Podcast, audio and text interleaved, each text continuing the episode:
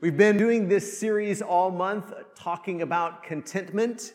And one of the things I love and appreciate about this congregation so very much is that during the week, I get to have so many conversations with you about your life, your faith, and your struggles. And I think that this series about contentment has brought up more of those conversations than I can remember during any series before texts and phone calls and one on one conversations and emails about our shared struggle with contentment. It's hard, isn't it? This is a struggle that we all share, especially, especially in the culture in which we find ourselves, to be content with what we have. And contentment could be defined as a sense of security, having a sense of security, a sense of saying, I'm okay. I'm okay. I'm safe. I'm secure. I'm all right. And a lot of us spend our entire lives chasing that sense of security, don't we? We spend our lives chasing that sense of peace, that sense of contentment, that sense of saying, I'm okay, I'm all right, I'm not afraid, I'm, I'm, I'm, safe, I'm secure. And sometimes, every now and then, we find ourselves with that sense of security and we say, Oh, this is, this is good. I have this peace, I have this contentment, I know I'm all right, I know I'm safe. I know I'm secure until we hear two words Two words that, that have this tendency to destroy our sense of contentment. And those two words are what if, right? What if. And we're really good. Some of us are really good at imagining all kinds of what if scenarios, aren't we? And we say, one moment we say, I'm safe, I'm secure, I have this sense of, of security and of peace. And then the next moment we think of a what if. What if this happens? Or what if that happens? Or what if this changes? Or what if that changes? Or, or we turn on the television, and if we're not good enough at saying what if, the television is great at giving us some what ifs, isn't it? The news is great at what ifs. We turn on a podcast, they're great at what ifs. We turn on the radio, it's great at what ifs. And we say, well, what if this happens? Or what if this continues? Or, or, what if this happens? Or what if this changes? Or what if this? Or what if that? And, and suddenly our sense of security, our sense of peace, our sense of contentment is gone. And so we say, well, maybe I'm, I'm not as, as safe and secure as I thought I was. Maybe I'm not all right. Maybe things aren't okay. And so we say, well, what can I do? I need to build a bigger wall. I need to get more stuff and accumulate more stuff. And I need to keep those what ifs at bay. And so we get more money in the bank, or we, we get more things around us, or we try to change our circumstances, and we try to accumulate and accumulate and gather and gather, store up and treasure up, all chasing that sense of security. And then sometimes we think, okay, I think I've accumulated enough stuff that I, I feel secure and I feel safe. And then those words come to haunt us again what if? What if? And it's just this vicious cycle of pursuing contentment through the accumulation of wealth. Pursuing contentment through the accumulation of wealth. And I want us to realize how serious this is. Because pursuing contentment through the accumulation of wealth, the, the Bible has a word for that. And I want us to think about what that word might be. Maybe think about it for a second. What do you think goes in that blank? Pursuing contentment through the accumulation of wealth is what? Or we could say, well, it's materialism. Okay, it's materialism, but it's, it's more serious than that. The Bible has a very specific word for this, and I want us to think about what that word is and how serious it is if this is where we find ourselves. And honestly, most of us, most of us can find ourselves doing this very thing at various points in our life, pursuing contentment, pursuing a sense of security, pursuing a sense of safety through the accumulation of wealth. And by that, we might mean how much money is we have or how much is in our retirement or simply just the changes of our circumstances. If I could move here or live there or have this or do that, and if I can accumulate enough or build enough, then I can keep all of those scary possibilities at bay. Pursuing contentment through the accumulation of wealth is what we're going to talk about. And I want to look at the definition of that and kind of work our way through some passages of scripture before we even get to our primary text today. So let's look at the Sermon on the Mount, Matthew chapter 6, starting in verse 19, and listen to the words of Jesus. Matthew chapter 6, verses 19 through 21 in the Sermon on the Mount, he says, Do not lay up for yourselves treasures on earth where moth and rust destroy and where thieves break in and steal. Now, kind of stop there for just a second. Jesus already shows us the problem with the accumulation of wealth, right? I mean, wealth is nice to have. It's nice to have clothes to wear. It's nice to have money in the bank. But these treasures are insecure, right? They're insecure. Things can happen to them. A thief can break in and steal them. Rust and moth can destroy them. Stock markets can plummet. Inflation can increase. All of these things can happen like this, and we have no control over them. These treasures are insecure. But then he says, But lay up for yourselves treasures in heaven, where neither moth nor rust destroys, and where thieves do not break in and steal. He contrasts this insecure treasure with a secure treasure, right? He says that when you are rich towards God, when you serve God, when your allegiance is to God, when you're accumulating things in heaven, that someday when Jesus appears, then our treasure will appear with him. Then that treasure, that accumulation is secure because thieves can't break in and steal what's stored up in heaven.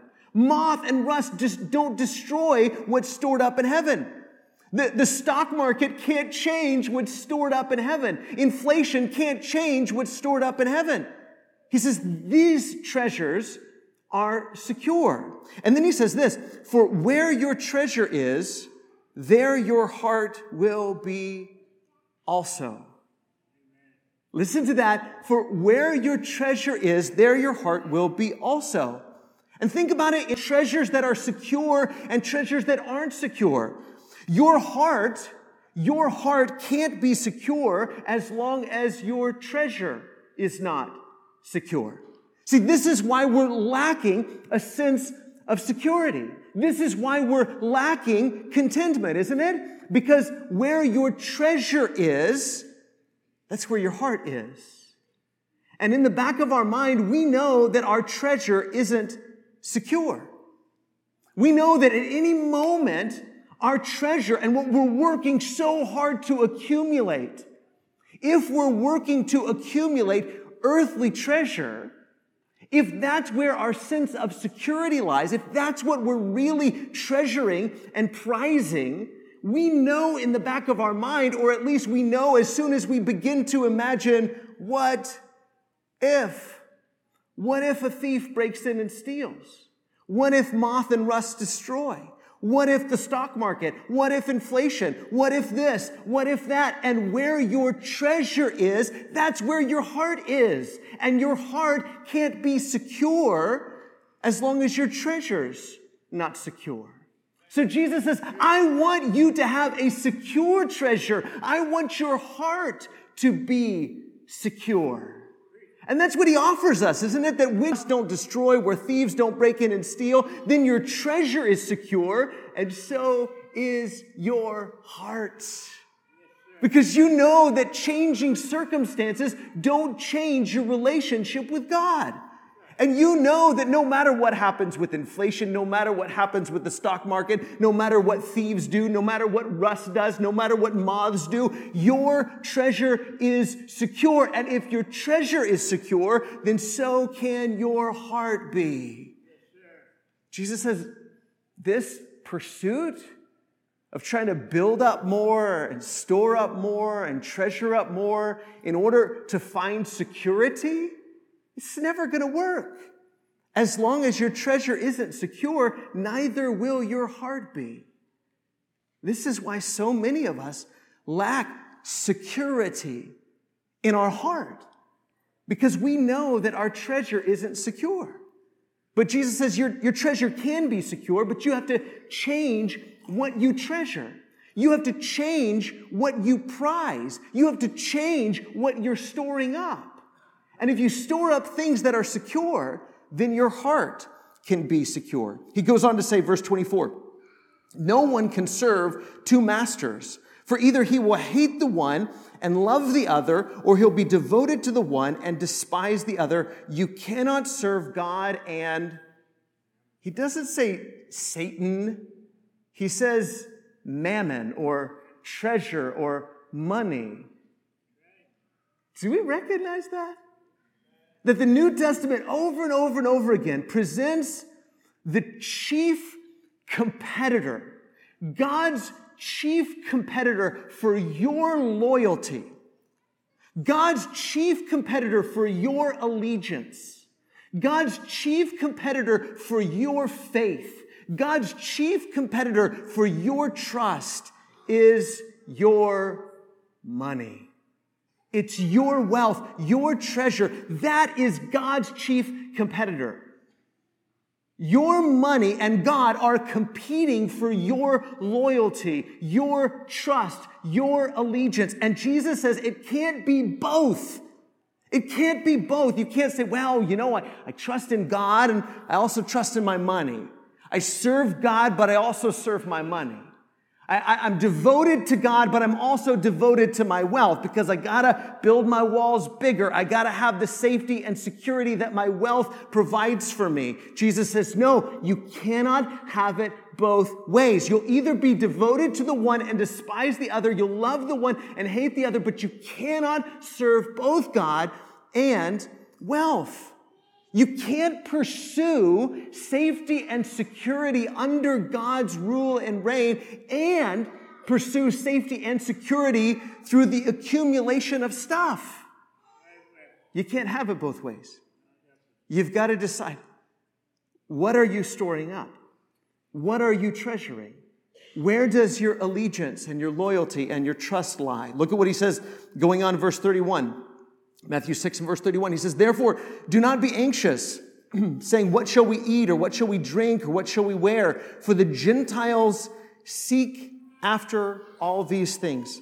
And your heavenly Father knows that you need them all, but seek first the kingdom of God and his righteousness, and all these things will be added to you. He says, The Gentiles, the pagans, the unbelievers, their sense of security comes from the accumulation of stuff. What are we going to wear? Uh, what are we going to eat? Where's our next meal coming from? And so they feel like if we have enough clothing, or we have enough food, or we have enough money in the bank, then we'll find safety and security. He says the Gentiles pursue this kind of thing. They're seeking this kind of safety and security, but not so among you. Seek first the kingdom of God and his righteousness. What's the kingdom of God? It's God's rule and reign.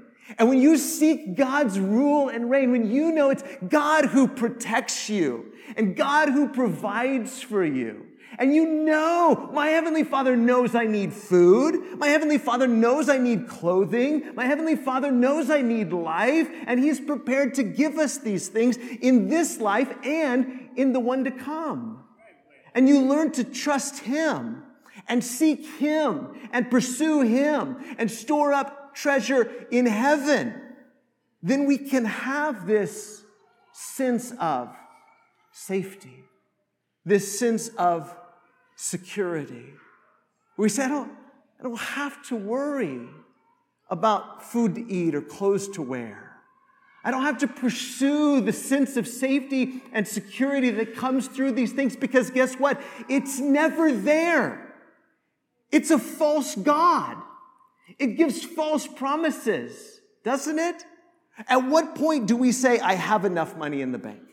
At what point do we say, my house is big enough? At what point do we say, I've accumulated enough that now, no matter what happens, I'm safe and secure? We never get there. It never provides. It's always saying, if you just had a little bit more, then, then you'd have that sense of security. Jesus says, no, no, no, stop. Stop pursuing and accumulating and storing up and treasuring up and thinking that you're going to find that sense of peace and security through the accumulation of wealth. It will never provide that, but your Heavenly Father can. Your Heavenly Father knows what you need. Seek His rule and reign, seek His righteousness, and He will take care of you. All these things will be added to you. Or we could talk about what Paul said to Timothy. We read this last week, 1 Timothy chapter 6 and verse 17.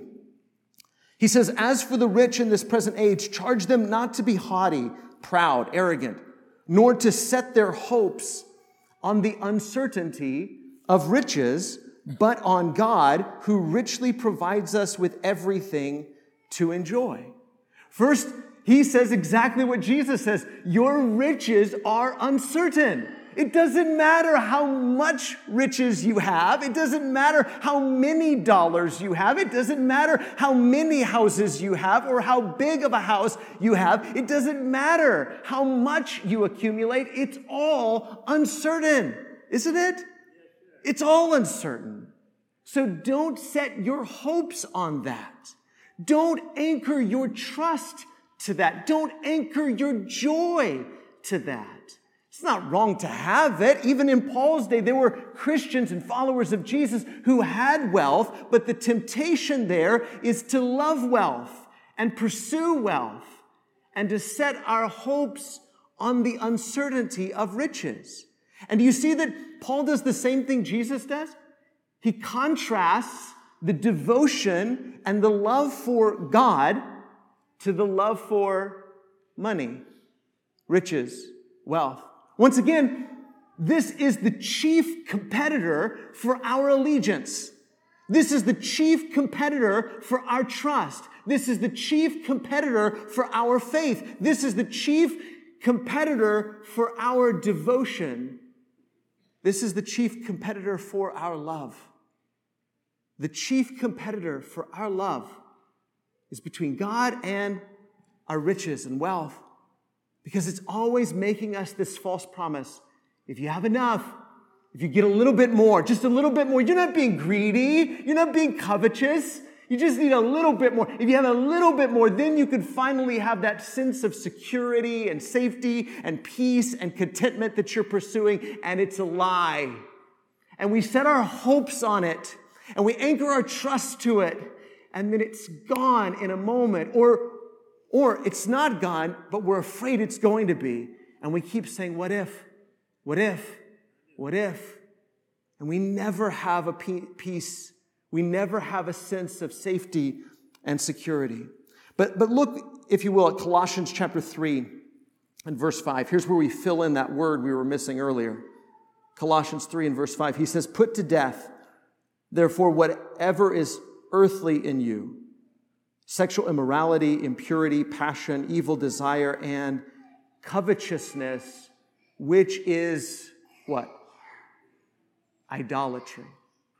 Covetousness is idolatry. Idolatry.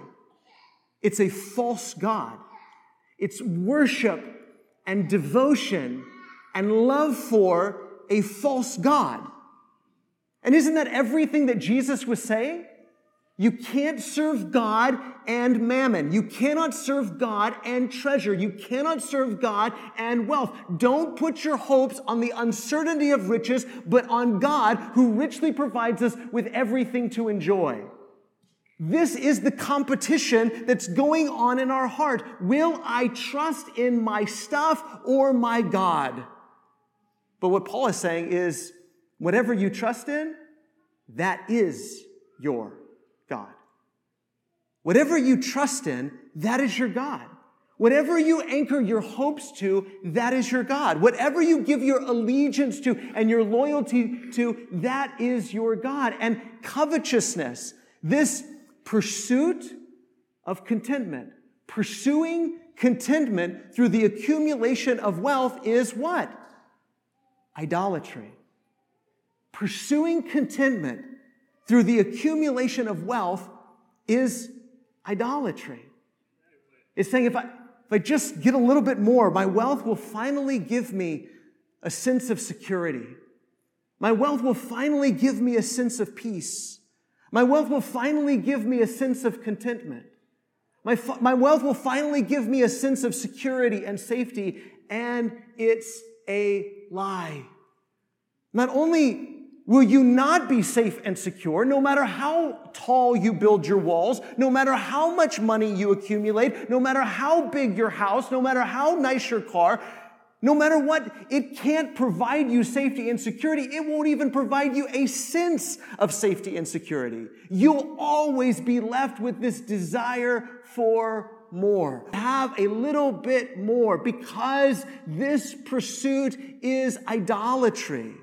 It is devotion to and worship of and love of a false God. So, over and over and over again, the New Testament warns us about this. Don't, don't pursue this. Don't make this your hope. Don't make this what you seek. And so it's with that in mind, let's read what the Hebrew writer says in Hebrews chapter 13. And this whole book has been warning against falling away, has been encouraging the audience to remain faithful to Jesus. Don't fall away from him. Don't go back to the life you had before. Jesus is better. Jesus is better than anything anybody else has to offer. Jesus is better. And a life of discipleship is a better life than any other life in the world. No matter what you have to give up, no matter what you suffer, no matter what you sacrifice, the life of discipleship is the best life in the world. Don't give up on Jesus because Jesus will take care of his people. And with that in mind, he says in Hebrews 13 verse 5, he says, keep your life free from love of money and be content with what you have. Now, again, we, might just think about greedy people or covetous people that just want a bunch of pleasure. And they're just thinking about what their, what pleasures their money can buy for them. And there's some of us that struggle with that, right? We want, we want nicer things or bigger things or more things because we think I can have so much more fun like that. But a lot of us are motivated to accumulate more and store up more and treasure more, not out of a sense and a desire for pleasure, but out of a desire for safety and security. So listen to the contrast here. He says, Be content with what you have, for the Lord has said, or for he has said, I will never leave you nor forsake you. I will never leave you nor forsake you. That's a promise that your money cannot make. That's a promise that your bank account cannot make. That's a promise that your 401k cannot make. That's a promise that the stock market cannot make. That's a promise that your house cannot make. I will never leave you. I will never forsake you. I am with you. You are mine and I will walk with you through the valley of the shadow of death. I am with you. This is what God promised to Joshua. This is what God has always promised to his people. I will never leave you. I will never forsake you. Do, do we see why the Hebrew writer is saying this? Why he's contrasting the love of money with this kind of confidence in God? Because that's why so many of us love money. That's why so many of us love wealth. Because we think that our wealth won't leave us, that our wealth won't forsake us. But it will. It can at any moment, and we know it, don't we? And he says, don't believe the lies. That pursuing contentment through the accumulation of wealth is idolatry. And you have to decide whether you will worship and serve and love and be devoted to Yahweh God or to your stuff. Because God says to you, I will never leave you and I will never forsake you. So we can confidently say, here's our response. So we can confidently say, the Lord is my helper. I will not fear. What can man do to me? That's the kind of confidence that God wants his people to have. I won't, I don't have to be afraid. What can man do to me? Man can't steal my treasure. Man can't take away my treasure. It doesn't matter the biggest armies, the, the, the, the most surprising economies, no matter what happens, man can't do anything to our treasure when our treasure is stored up in heaven. Because when Jesus appears, so will our treasure. And God says to us, I will never leave you. I will never forsake you. And when we believe that and trust that, when God is the one on whom we set our hope, then we can confidently say, confidently say, the Lord is my helper. The Lord is my helper. The Lord is my right hand. The Lord is my stronghold. The Lord is my treasure. Confidence. See, this, this idea of contentment is directly tied to this idea of confidence. We only have this sense of safety, this sense of security, this peace that passes understanding when we have confidence in the Lord that He is our helper, that He will never leave us or forsake us. So, in that spirit, we can be content. We can be content with what we have because what we have is the Lord. We can be content with what we have because what we have is the Lord. No matter how much we have or how little we have, we have the Lord, which means we have everything. So we can be content with what we have because what we have is the Lord. So here's my encouragement. Here's the application for this week. Say that to yourself. Remind yourself of that. Teach that to yourself. As we were singing the songs this morning, I, I couldn't help but think these are ideas and emotions to which we aspire. This kind of confidence and this kind of faith, it's, it's the kind of confidence and faith that we, it's easy to have when we're sitting in here, but it's hard to have on Monday and Tuesday and Wednesday and Thursday and Friday and Saturday.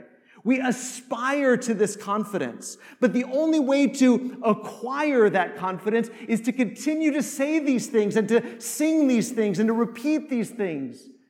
So say to yourself, I can be content with what I have because what I have is the Lord.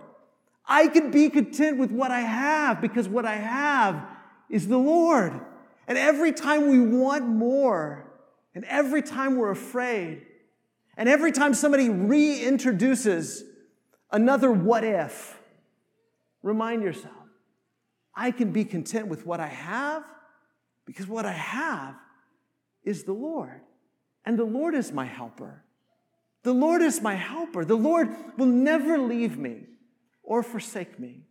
And because I know that's true, because my treasure is stored up in a secure location, I can be confident and I can be content and I can have a sense of security. I can be content with what I have because what I have is the Lord. Tell yourself that every moment of every day. That's the confidence into which we're stepping when we're baptized into Jesus, isn't it? That's the, the confidence that we're acquiring when we when we associate ourselves with Jesus by faith and baptism and we say, I, I want you not only to take away my sins, but I want you to be with me. I want your presence with me every moment of every day through the highs and through the lows when I have an abundance and when I have lack. I want you with me, Lord. I want your spirit within me. I want to have the confidence of knowing not only what has happened, but what is happening and what will happen because of Jesus. And we step into that life and that faith and that confidence at baptism. But every moment of every day, we have to remind ourselves I can be content with what I have because what I have is the Lord. If you're in Jesus, you have the Lord. You have his people. You have all the things that he has to offer now and in the age to come. And sometimes we need to remind each other of that. Sing these songs to each other, pray together, confess our, our weakness to each other. Say, brother, sister, Lord, I believe. Help my unbelief. And if we can help you or encourage you this morning, if we could pray for you, if you're ready to put Jesus on in baptism, our shepherds would love to meet with you after service or right now, you can come forward as we stand and sing this song.